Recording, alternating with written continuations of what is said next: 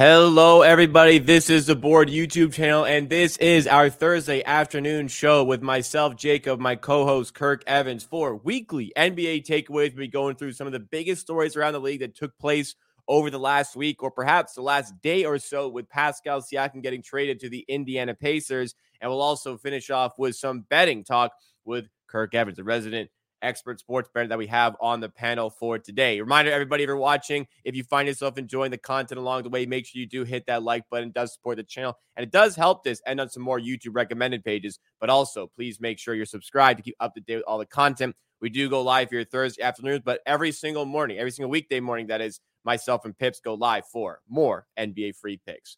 Kirk Evans, how are you doing on this day? Raptors coming off the big win and the trade of Pascal, which we'll be discussing but uh, in general, the week of NBA action, how was it for you?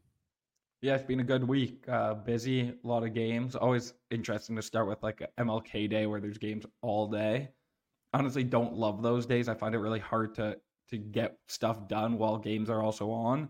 But it's been a good week, busy week of a lot of NBA.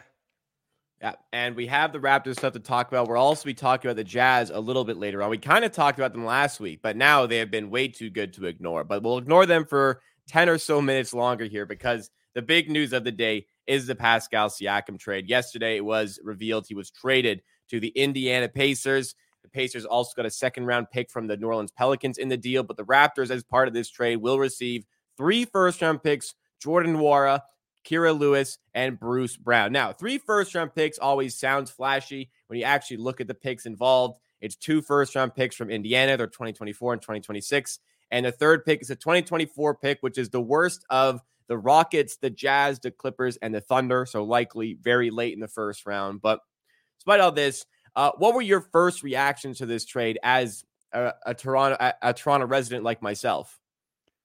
Yeah, my first reaction was, I guess it makes sense that that Toronto's doing this trade. Like we needed to deal uh, Pascal at some point in the next three weeks. So it made sense to me, but I'm I'm kind of just I think I've I've said this pretty publicly. I'm pretty underwhelmed both ways by this trade. I, I just it makes sense for why Toronto does it did it. I can see why Indiana did it, but I just don't really love it for either side. Yeah, I, well, from the Rap, let, let's, let's take a look first of all. Let's start with the Raptors side of things. Then we'll go a little bit more in depth on the Pacers side of things. From the Raptors side of things, looking at this trade in a vacuum, Siakam on an expiring contract. It's decent in the end. Three first round picks. I mean, yes, they're not great, but it is three good assets. Bruce Brown doesn't look like right now that they could flip him, but there is an opportunity perhaps to send him somewhere else, add on some additional draft assets. The contract might be a bit difficult to make that happen, but regardless, he'll help the team for the rest of the season. But when you uh, expand your horizons on this whole situation, well, the Raptors, if they were intent on trading Siakam, and the intent seemed to have been there in the summer, the way the team president Masai Ujiri was speaking about Siakam publicly to in, in press conferences, and obviously the the team has very much given Scottie Barnes a much bigger handle on things this season. It seems like this has been a a bit of a plan for a while, yet they waited all this time. And had they acted sooner, I mean, if they acted sooner, do you imagine the Raptors get a much better deal than this one? Yeah, for sure. So I think that's kind of the, the main gripe I have that, you know, everyone kind of like, oh, wow, the Raptors got three expire or three firsts for Siakam, but or, or three for, for Siakam on an expiring. But yeah, yeah. the reason we're trading him on an expiring is because we waited too long for it. But yeah, I think let's first talk about the actual picks because three first round picks is just such a meaningless you yeah. like it's at, like I think people have a really hard time with it because it's not the case in other sports to evaluate picks by actually kind of what that the the pick is coming in. Like there are first round picks that are essentially not valueless, but have hold very little value, like the pick we got that's going to be the worst of OKC or the Clippers picks. Like no one evaluates the OG trade as Quickley RJ and a first, even though that pick is going to be the pick we got from Detroit is going to be within four picks of the pick we got from Indiana this in this trade. with a better actual salary structure because you have more control over second rounders. That pick is probably that second round pick is probably more valuable than the first round pick we got in this trade, and the entire framing of the trade would be completely different if it was Detroit's second round pick we got in this trade. Like if you just swap those picks, it would be oh Pascal, we got Pascal for two firsts. We only got two first ones this year. It's just picks in the NBA are the the difference in value can be like one first round pick can be worth five first round picks depending on how far out it is and what the protections are. So the three first round picks feels much more like a media blast to me than what actually happened. These two picks are like hold very little value. It's going to be the 27th pick and something like the 18th to 21st pick. Those picks are fine, but they just aren't really anything. They, are the lowest upside picks you can pro, you can really acquire. And then the 2026 pick, Pascal's gonna be still on the team. Halliburton's still signed through 2026. It's just also gonna be best case scenario. You have a disaster season from Indiana, and it's a late lottery pick. So, like, I think there was a trade a few years ago, the Duren Mark Williams swap, like picks that are in like the 15 to 18 range, they don't really hold much value in the NBA. The real appeal of trading for first round picks is possibly, you know, getting in that top 10, that top five range. Not saying that like the 18th pick won't ever turn into something, but three first round picks, like it, the Kevin Durant trade last year, obviously Pascal's not Kevin Durant, but the any of the picks that Phoenix gave out might be as valuable as the three first round picks Toronto got because Phoenix got totally unprotected, or sorry, gave up totally unprotected 2029 first, 2027 first, when those teams could be really bad. But there's just no upside in this trade. So, given the constraints, I'm not going to say that the Raptors did terribly because yeah. it just, they had to trade them. And obviously, they took the best package. Like, Keegan Murray wasn't just on the table and the Raptors decided to go with this. But that being said, the reason those constraints were on the Raptors was entirely the Raptors doing. So the trade from a, a small scope where it's like, okay, we had to trade Pascal, it's fine. I would have preferred we waited, you know, a couple weeks, tried making this a bit, a bit better of a package for the Raptors because I think Indiana really wanted this. I think they really wanted Pascal this season. And there's still three weeks to the deadline, so I don't really see what the rush was for Toronto. But I guess you didn't want to play like a pretty dangerous game of chicken. But I get it. But just the Raptors front office, I think, has been horrible for the last two years, and this is kind of the the culmination of it all.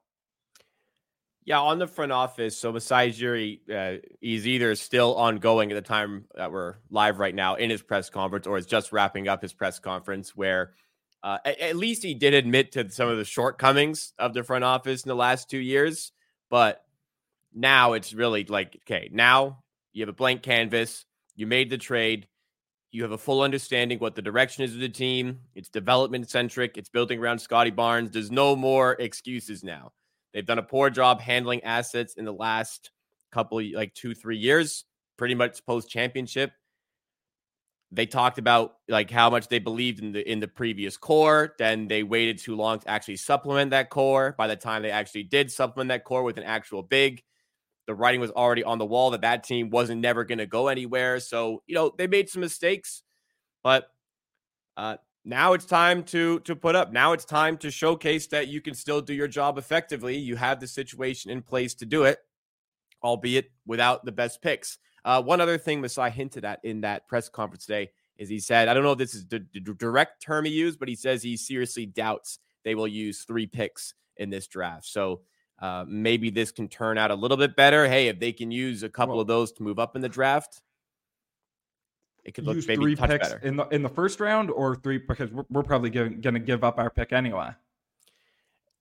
Oh, actually, I I would assume it means he doesn't think we're going to use the three picks, the the Detroit second, the Indiana, gotcha, gotcha, and it, not not like the Raptors using their own pick. Which, by the way, despite beating the the uh, the Miami Heat by 24 yesterday. I don't think it's out of the realms of possibilities. They are using their own pick this season. Possible. Um, it's possible. It's possible. And if they move Bruce Brown, perhaps they can even snag another one in this one. So the size, uh, look, there's some there's some bad draft picks in the past. Um, maybe the most recent one. The jury's still out on that one, but uh, you're giving Dan Tolzman the uh, I believe this just role as the assistant GM, but he's heavily involved in the scouting with the Raptors. You're giving this front office who has had good success in the draft a lot of chances.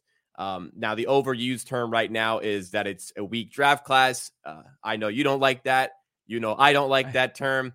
There's always talent available, uh, and you're giving this this this front office a lot of opportunities at the very least. But again, uh, not a great trade package. I think the most disappointing part of the trade package is that no players of interest came back in the deal. Bruce Brown is either flipped or leaving at the end of the season. Jordan Nwora, probably barely NBA level, respectfully. Kira Lewis, maybe unrespectfully, is not NBA level. Can't even swing like Ben Mathurin, Jarace Walker aside. You can't even swing Jalen Smith in the deal. I, I think that's a bit disappointing as well. Yeah, yeah, I agree. I, I just feel like even though I'm actually really low on Jarace Walker, just felt like that that kind of had to be the package of, of for me to look at this trade and be like, okay, this whole Pascal Siakam fiasco ended up fine. Like you look at the OG package and you're like, okay, they held on to OG, but they, they ended up being fine. But in in this scenario, it really came back to bite them, similar to Fred, similar to Kyle. So, you know, I've been pretty outspoken of how bad I think the Raptors front office has been. And I, I definitely this doesn't, you know, right what I think have been these wrongs. And just to get into the Raptors' future, like Scottie's really good and a pretty foundational piece. But still, if you look around the league and say, if you just, if someone came up to you and said, I'm trying to pick an NBA team to be a fan of, just based on the roster and the future, as as I'm a fan and I'm someone who operates and judges front offices as how do you maximize championship equity over the next five to 10 years, the Raptors are still remain easily bottom five to me. The path to actually really? being uh, what, unless we hit on a miracle first round pick that's not going to be very high, the path to this team contending in any serious manner is, I, I just do not see it. I, in like maybe Scottie becomes like a top five overall player, but I don't really think that's a reasonable path. We don't really have any path to to very high picks because our team's just still too good. We're still committed to like Quickley. I'm not Barnes, saying they're very high. Bottom five might be touch harsh, but although I mean, no, but but to, I'm just saying 20, probably not either. Of, bottom five in terms of you know, like if you're a fan of Charlotte, I guess Charlotte's they're probably bottom five as well. But like, at least you maybe get a first overall pick, and that yeah. can really change the trajectory of a team. It's just really hard to see a massive trajectory changing move for this Raptors that the Raptors are going to be a championship team in the next. You know, if I had to pick the least likely teams to be a championship team in the next eight years, the Raptors would be very high on that list. All right. I mean, maybe I just don't want to admit it. Maybe that's that's fair enough because of uh uh, the spot they're in. But at least, like I said, there's a core in place that the front office can work with. This front office has built a championship team from pretty much like, you know, there were some pieces there, but pretty close to the ground up. They built a championship out of this team. So, uh, yeah, now it's time to show off that you're still good at your job and to do it. All right, let's look at the other side of this trade now. Uh, I do have a poll in the chat. If you're watching right now, vote in the poll in the chat. Which team you think is the winner of the trade? I think it's pretty difficult to come up with a winner. But even though I don't love the return for the Raptors, I don't know if I can outright go and say that this is a winning trade for the Pacers. You already hinted at you don't really love the trade for the Pacers, but how come, Alex? Uh, how about you elaborate as to why that is the case? Yeah, so I just I don't really think in the NBA, unlike I think again, unlike other leagues, I don't think trades are zero sum. I think you can pretty easily dislike a trade for both sides. I think that's true in other leagues, but mostly more true in the NBA. Um, So I think Pascal's a pretty good player. You know, he's probably a top 35, 40 player in the league. Oh, I that's a bit short, I think. I think comfortably top, top 30. Uh, you could go through, it gets tough. But okay, sure. Let's say top 35. Okay. I don't re- again, it's my thought process for how I think teams should run. There's one goal in the NBA. It's to win a championship. Obviously, if you have a great team who goes on lots of deep runs and happens to not win a championship, you can still look at that as a success. But in the NBA, you are optimizing your next five to 10 years championship equity. That's to me what you should be doing.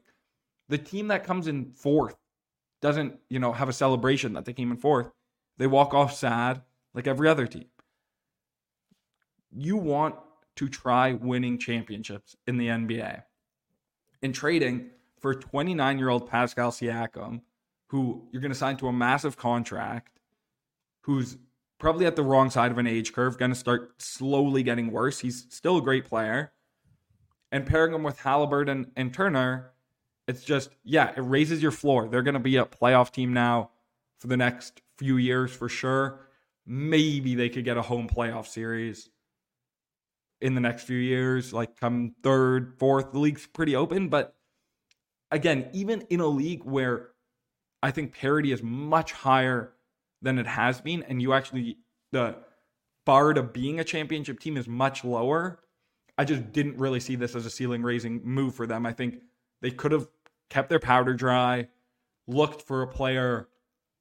Even, you know, they could have, no one really was going after Siakam. They could have looked at him in free agency. It just felt like a really unnecessary move for Indiana, who was in a pretty good place without Pascal. But now now you're tied to Pascal. You have him on a massive contract, and it's hard to add in another star who's actually going to really get you past the line.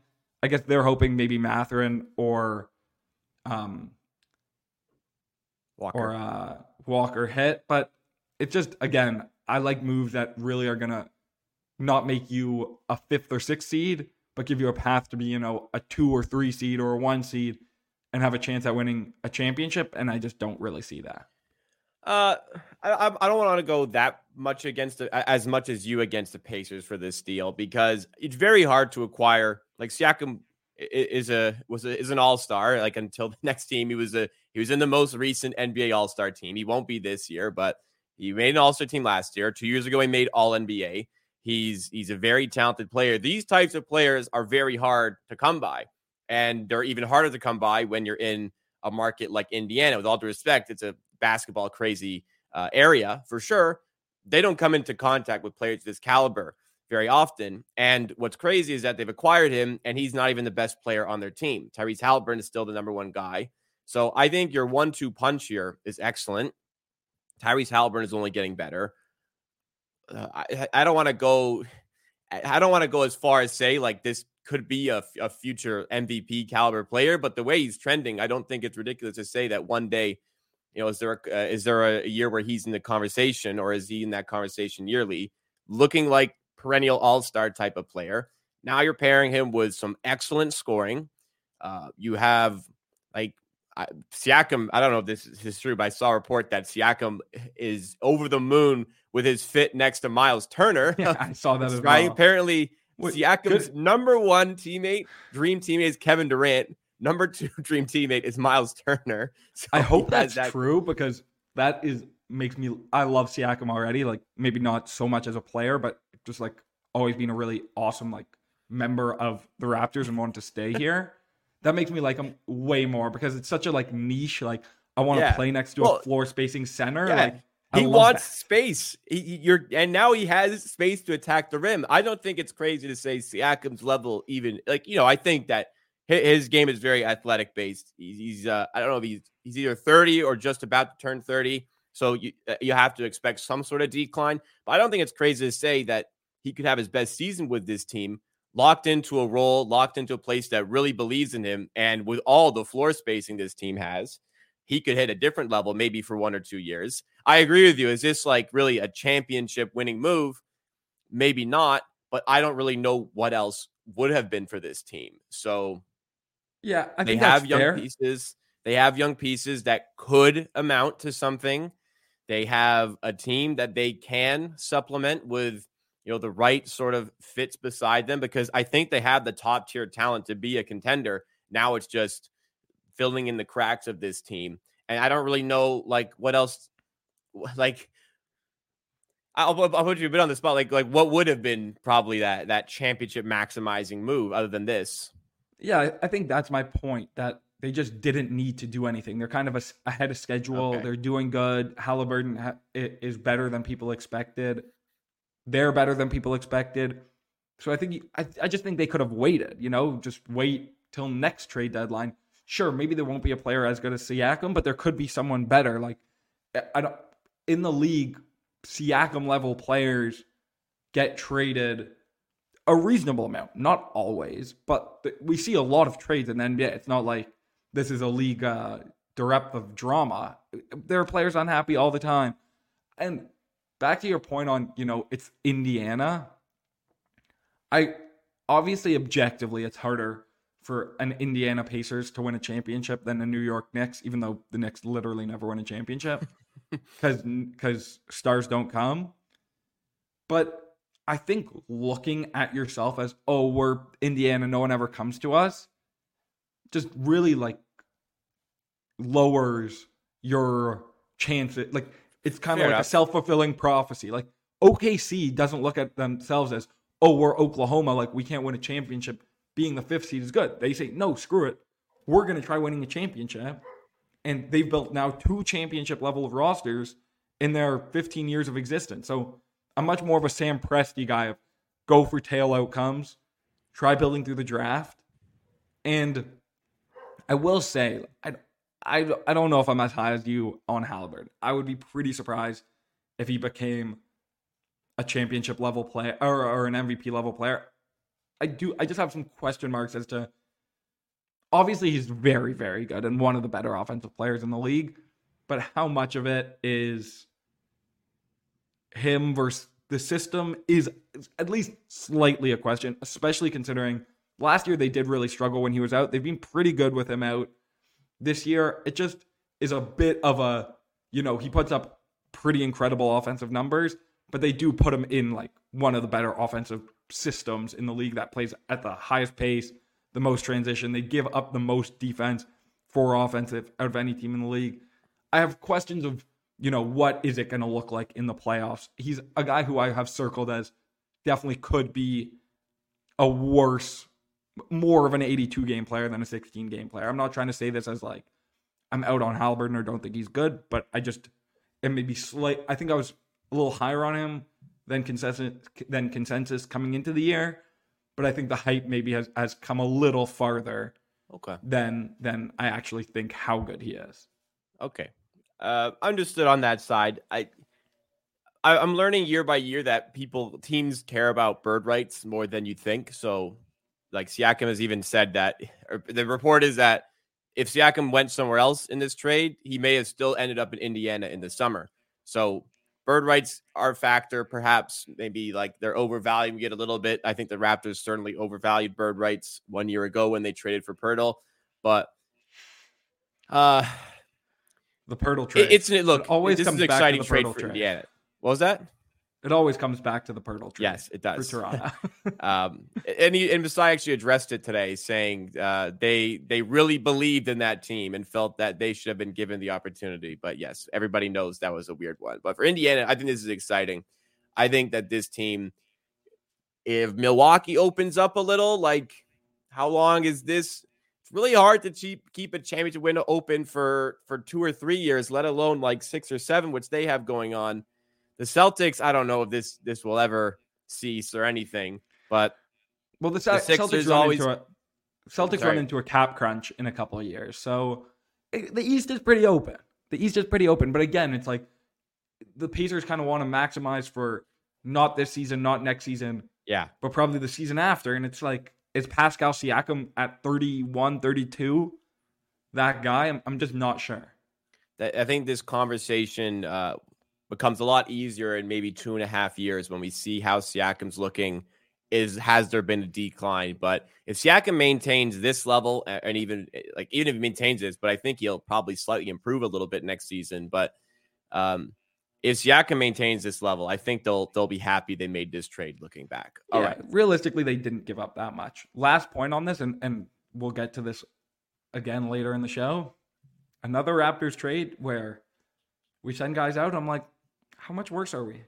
I'm not sure we're going to be that. Oh, I worse. think they're worse. I I, I, don't think we're going to be that. Well, yesterday's worse. game doesn't uh, do that point any favors, but uh, so I, I'll, I'll I point like it Bruce like Brown the... a lot. I like Bruce Brown a lot. I think he's good. Obviously, he's okay. a far worse player. Than actually, Siakam. okay. I, I don't think I've quite looked at this team through the lens that it has Bruce Brown on it yet. I've still just been operating as if like they're gonna flip him. So okay, That's if I fair. get in that mindset, I, they are worse. Like they are worse. We're certainly they, they, worse objectively. How I think worse? yesterday's game. I'm not. I'm not so sure. I'm not so sure. It, it, there's there's certain periods with this Raptors team, and yesterday's game was a good example in that third quarter, where when they can't hit a three anymore, how are they going to score? And Siakam was a lot of time that get out of jail card. Now it's kind of RJ Barrett, which is weird because like if they need a bucket, just RJ just gets to the rim and figures it out. Um, so if that's the case, like if RJ is this is kind of for real and and uh they they can get more out of Quickley. I think with that trade having happened, are they that worse than a team that was 15 and 25 before this trade went down? Maybe not. And Bruce Brown, I, I've I've been I've loved Bruce Brown for like like three years. I think I was I was I was early in the Bruce Brown fan club, but the 22 and a half million dollars is strange. But hey, if he's here, he will help this team for sure yeah, obviously we start selling off, we fall off pretty quick, and we kind of need Poeltl back. But like we've been holding our own with Joey Porter starting at center. Jontay Porter, but yes. Jontay Porter. Don't even know his name. Well, you don't know his, he, he's I'm lower on him than most Raptors fans, I'd say. But he's no, doing oh, a job. I think I think he's terrible. I think okay. he, he he was barely an NBA player, and now he's starting for us, and we're still we've been fine. I think we lost a bunch straight out Four west before last night. Yeah, but all competitive, we're playing pretty well. Fair enough. Well, this season, I don't care about wins losses anymore. Really, I care about the vision. Is it working? Is uh, is our guys getting better? But I think we've exhausted the Pacers Raptors topic enough here. Uh, we need to talk about the Utah Jazz. Any comments, any questions please feel free to lay them in the chat. Any betting questions? Well, I see one right now. We'll get to after the fact, but put them in the chat. We'll get to betting after this. But the Utah Jazz have won nine of their last 10. They've won six in a row. And the average margin of victory in those six six wins in a row is 17.7. Now you might think, well, okay, were they playing bad teams? Well, they played the pace, sorry, they played the Sixers, the Bucks, the Nuggets, the Raptors. Uh, that's the worst one of the of the six. The Lakers and the Pacers. You can actually take the Lakers are the worst, but three of the top four teams in the NBA, the Lakers, the Pacers, and the Raptors, average margin of victory 17.7. Oh my God, this team is is all of a sudden really good. Collin Sexton is all of a sudden really good. Markkanen is all NBA level again. Will Hardy is like what is he 38 and is already a really good coach? What have the jazz like how have the jazz done this? How how is this even possible? It's pretty unbelievable. I don't want to put any caveats on the jazz because i absolutely love the jazz and it's been so fun. Just to be fair with the stats you read off we did it was philly no Embiid, pacers no halliburton milwaukee no lillard. It was full strength denver and they absolutely floored them and still, yeah. Milwaukee, Milwaukee, like they were still dogs in most of those games, even without, you know, like they were eight point dogs to uh Milwaukee. They beat them by like 40. They were six point dogs to uh, the Sixers. They beat them by 40. So unbelievably impressive. Yeah, so I did a bit of a deep dive on Lauri today. Just, just the most unique high level player in the NBA by a pretty substantial margin. He's 90th in touches per game. So literally just how often he touches the ball. He's 160th in time of possession per game. And he's scoring like 25 points per game on some of the best efficiency in the league. He's a really underrated defender. He's huge. He's like a pretty legit 6'10, 6'11. So he's like playing like 4.5 out there with John Collins, and they've been good defensively and sneaky. They're one of the best rebounding teams in the entire league, starting no traditional center. So it's been a pretty fascinating run for this team. Markkanen kind of does everything for them, and since he's so off ball and willing to just play as, uh, I, I was kind of thinking today, Lauri Markkanen's a supersized forward version of Klay Thompson, of like old Klay Thompson. That's kind of the the only comp I could think of for a guy who really rarely touches the ball in an offense, but is so impactful. And when Klay was really good defensively, and is like an all NBA level player who really just isn't on ball at all. And then, yeah, you mentioned it. Collin Sexton has been really, really good. Like his, he's, I think, above 60% true shooting.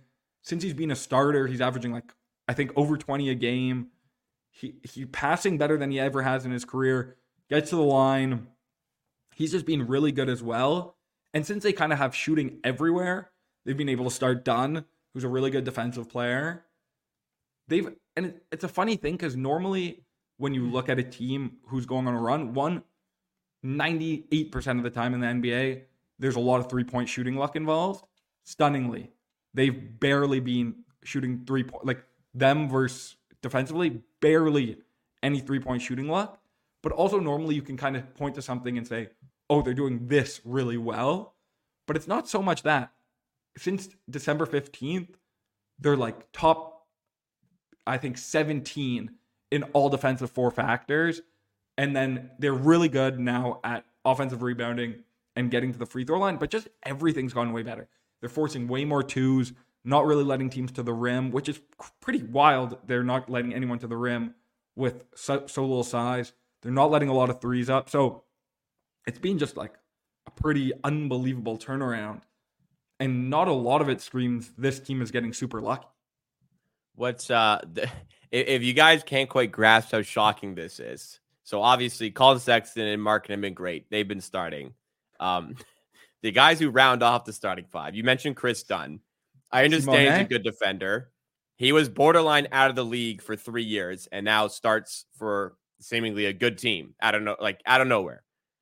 Uh, I think 17 and six in their last Sorry? 23 as well, something like that. Like it's yeah. not like even it's 10 games. It's like legit 25 yeah, yeah. games. Uh, but also starting five, Fontecchio, who probably doesn't start for any other team in the league, and John Collins at the five, who I think anybody who really knows basketball doesn't like John Collins, but somehow they are unbelievably good as a whole.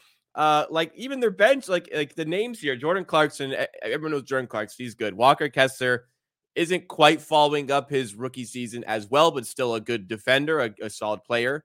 Uh, Keyonte George is a rookie playing in a role probably not expected of him as like more of a playmaker than an ISO guy that he was doing for Baylor in college. Uh, Agbaji, you may people may forget, was a throw in in the Donovan Mitchell trade and he's not doing tremendously, but he shoots the ball pretty well. And then on the bench as well, Kelly Olynyk. he's just, I mean, Kelly Olynyk is a smart player, but this combination of players should not be 22 and 20 and winners of 17 of what is it, the last 23, as you said? I think so, yeah. It, it's the more you think about it, the more ridiculous it gets. Uh, how much credit has to go to Will Hardy for all this, the head coach? Yeah, that that was going to be my next point. It seems like Will Hardy really is is a top level coach, like one of these young guys, like maybe Taylor Jenkins, Mark Daigneault level, like the, the and this is back to back years now as well. Yeah. Of like last year they way overperformed. This year it looked like they were going to be they they were completely they were one of the worst teams in the entire league. They started too poorly. months ago. Yeah, it's it's been pretty unbelievable.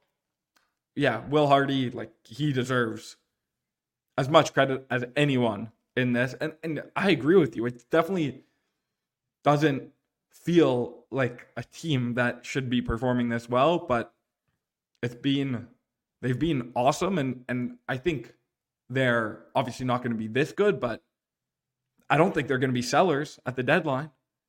They're, that was my next they're, question. They're probably too good for that. Uh, so in the midst of this run, they actually the, a report came out saying the Jazz made nobody untouchable, including Markkanen. Uh, okay, let's go back to your point of the Pacers. How every move should be maximizing championship equity going forward. Do you think that keeping this team as is is doing that, or do you think that gathering a lot for a player like Markkanen, who is a coveted piece, not only is he all NBA quality, he only makes $17 million a year. That anybody can afford that. And like the, imagine the Thunder, as good as they are, adding in Markkanen into their starting five. What do you think is the best move? Do you actually think it is just status quo with the team, or is it buying or is it selling? Certainly not buying. Yeah, I think I could be persuaded either way on what they should do. Like Markkanen, if they decide to trade him, I would not have any like qualms with that at all. I would think that's a tough decision that, you know, good for them for making that decision. The only thing is now they're 22 and 20.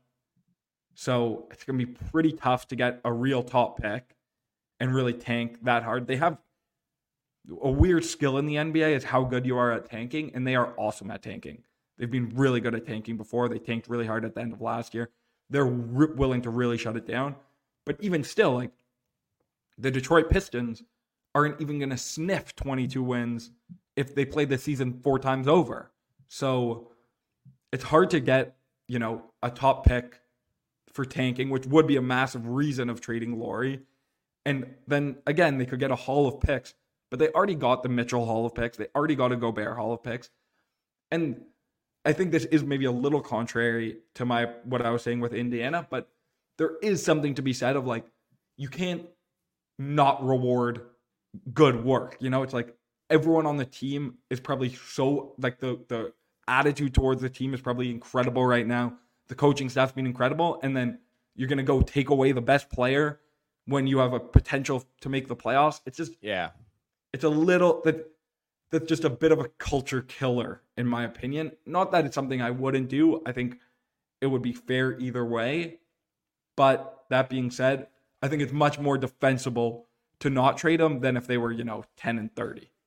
What was telling about Will Hardy last season was that he did some interviews in the summer where he, was obviously praised very well because the Jazz overperformed. They still missed the playoffs, but they overperformed. And Will Hardy was in interviews and like, you know, getting praised for the good work he's done. He's like, hey, like all these people telling, saying like what a great job we did, how well we played. We didn't make the playoffs. We want to be in the playoffs. So that's the next step for this team.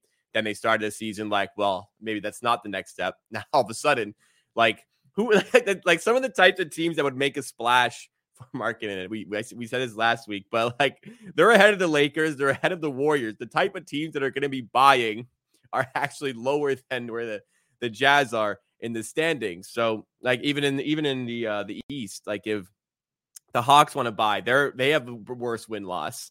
Uh, so this this whole situation is pretty crazy. But I, I think the way you kind of sum it up being like it'd be a real culture killer to do it at this point kind of makes sense. But I also agree either way. I don't I don't think the Jazz can make a mistake here. They keep this going, that's fine. Um, I, you know what? A mistake would be buying with this, like really buying with this team. Adding in a piece here there wouldn't be that bad. Like, but like making a big trade, I believe as well would be a bad move. But selling is fine. Keeping it the same is fine. Agreed.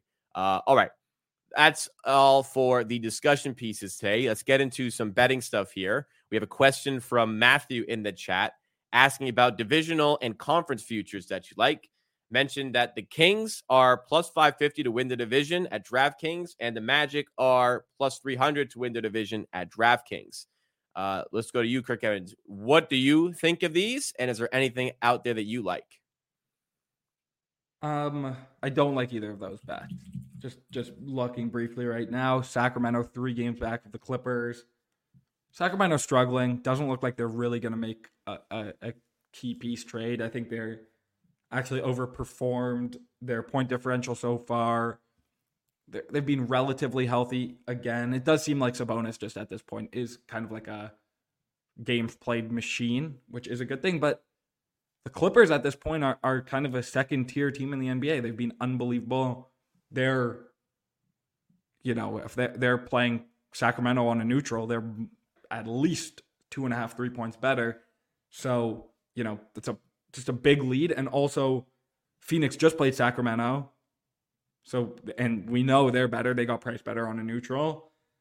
LA could still get in, get involved. I think the Clippers are just going to win this division, but yeah, I don't, I don't love that price. And then Orlando, I don't hate it.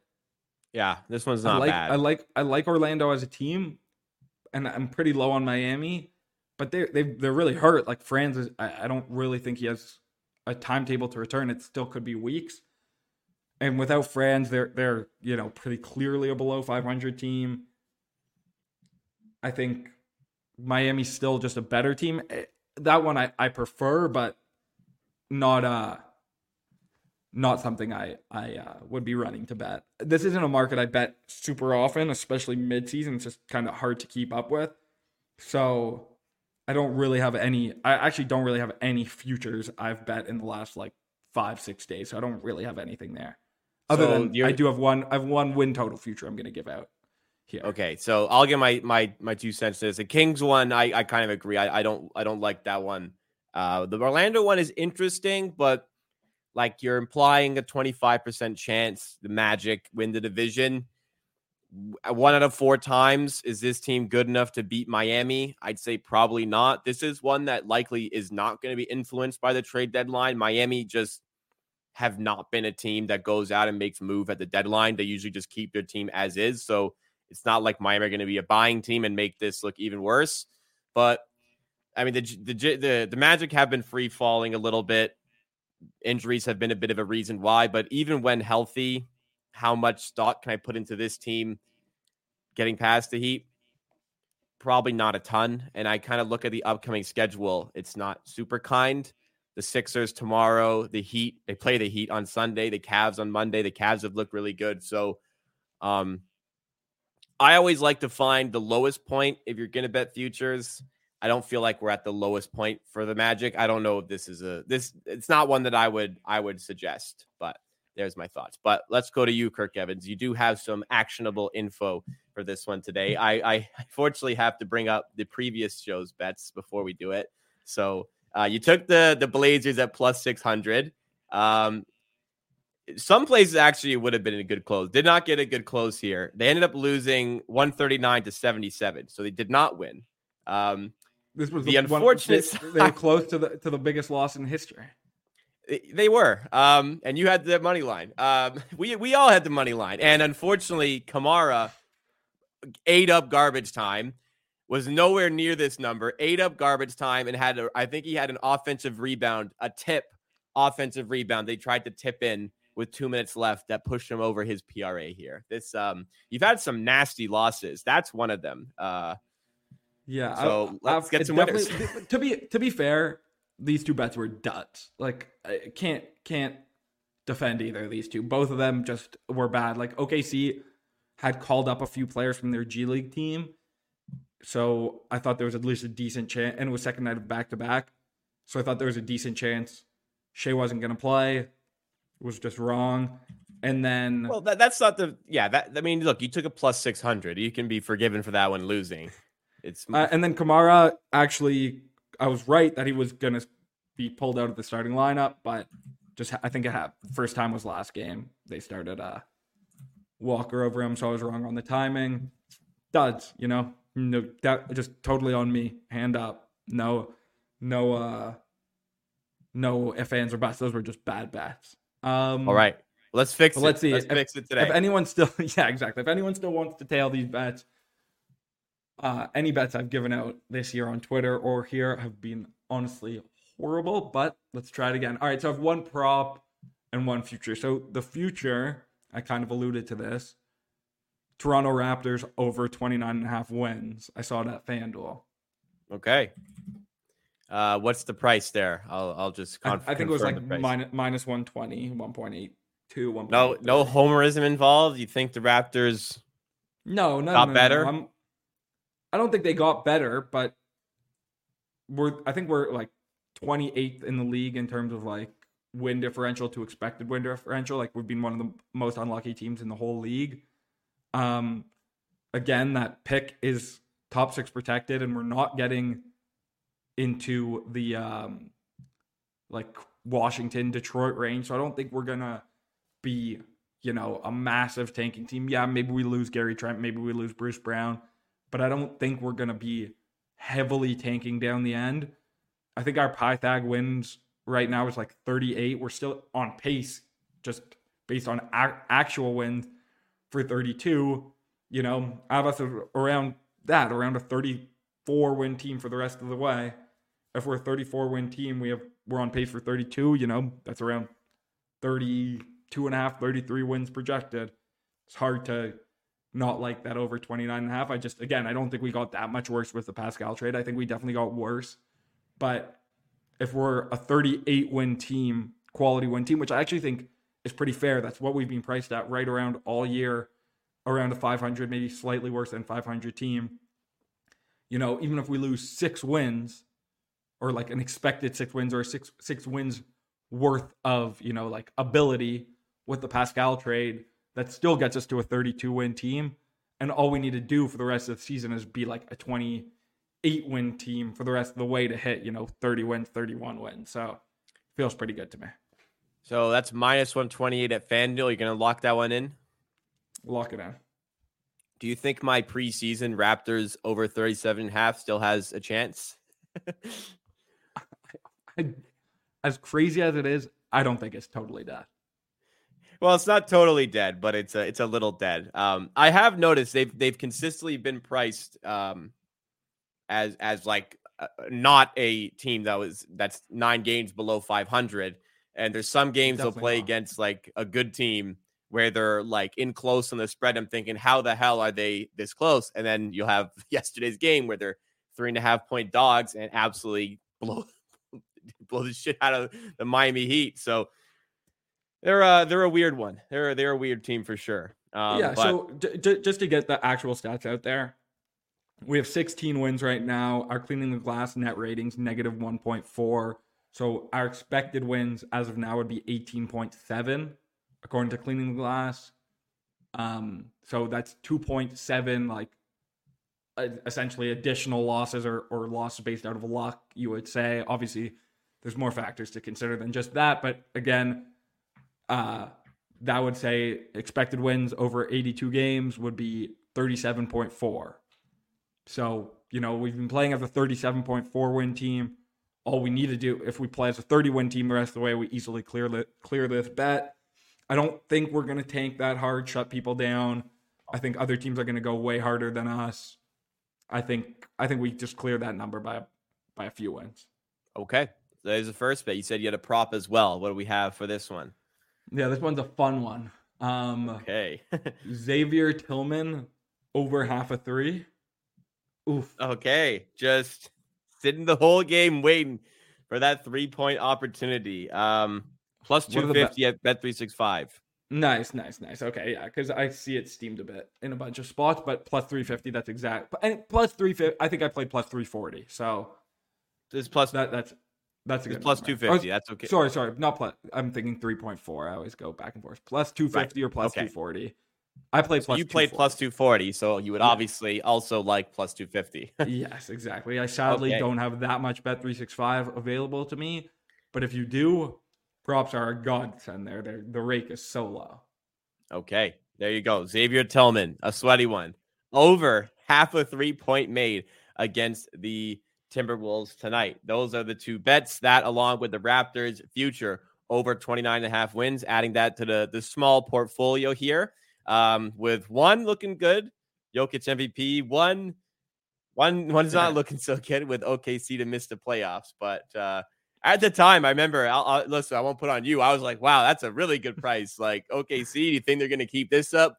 Well, no, because they got even they're, better. Actually, they're unbelievable. Yeah, they are. I sadly had to buy into OKC after my preseason unders, midseason unders. Then I was just wrong. Uh, what what is the handicap on the tone over Jonathan Jangax? Why do you think that uh, he's um, in for one? Yeah, he just is averaging like I think he's shooting like 25% from three and is averaging around 0.4 makes a game, which already would get you to uh, plus 240. He's going to have to play a ton of minutes. They don't have any backup bigs on the roster, and Minnesota is a really big team. So he's averaging, I think, 19, 20 minutes a game this season. Uh, I think he projects for like 32, 33 tonight. He's sh- started to shoot them at slightly less of a rate, but is still getting them up. So I, it's just kind of a, a good price for his rates and his minutes. So in normal minutes, you'd say this is pretty neutral EV, but the fact he's getting those additional ones just makes this a, a spot you're well. well, he's take. averaging 19. He hasn't started all year. He's starting and and gonna oh, play. Oh, okay. Yeah, like oh, there you go. He's he's now in a totally different role. Like, yeah, if he was coming off the bench, I definitely wouldn't like this. But also, Minnesota packs the paint. Um, I think they let up like a slightly above average rate to centers for threes. So I, I just imagine like it's it's a classic bet. If he gets up 1.6 threes on average in this game, it's good. It, it's kind of fun when you're watching a game and it's like, oh, oh, is Xavier Tillman in the corner? But not. I don't love these type of bets, but yeah, I just had it as like around eight percent value. Yeah, got to take the plus EV positions if you think you have one, even if it may not be the most fun one to watch during the course over the course of the game. So that will do it from the show for today. If you like the insight, you like the free picks, you might be tailing them. Make sure you do hit that like button to support the channel. Subscribe for more content right here on the board YouTube channel as well. Me and Kirk, me and Pips go live every weekday morning at 9:45 a.m. Eastern Time. Me and Kirk Evans, this show every Thursday, 2:30 p.m. Eastern Time. So keep it locked with the channel. We will see you again very soon. I'll be back tomorrow. Kirk will be back next week. Thanks so much for watching.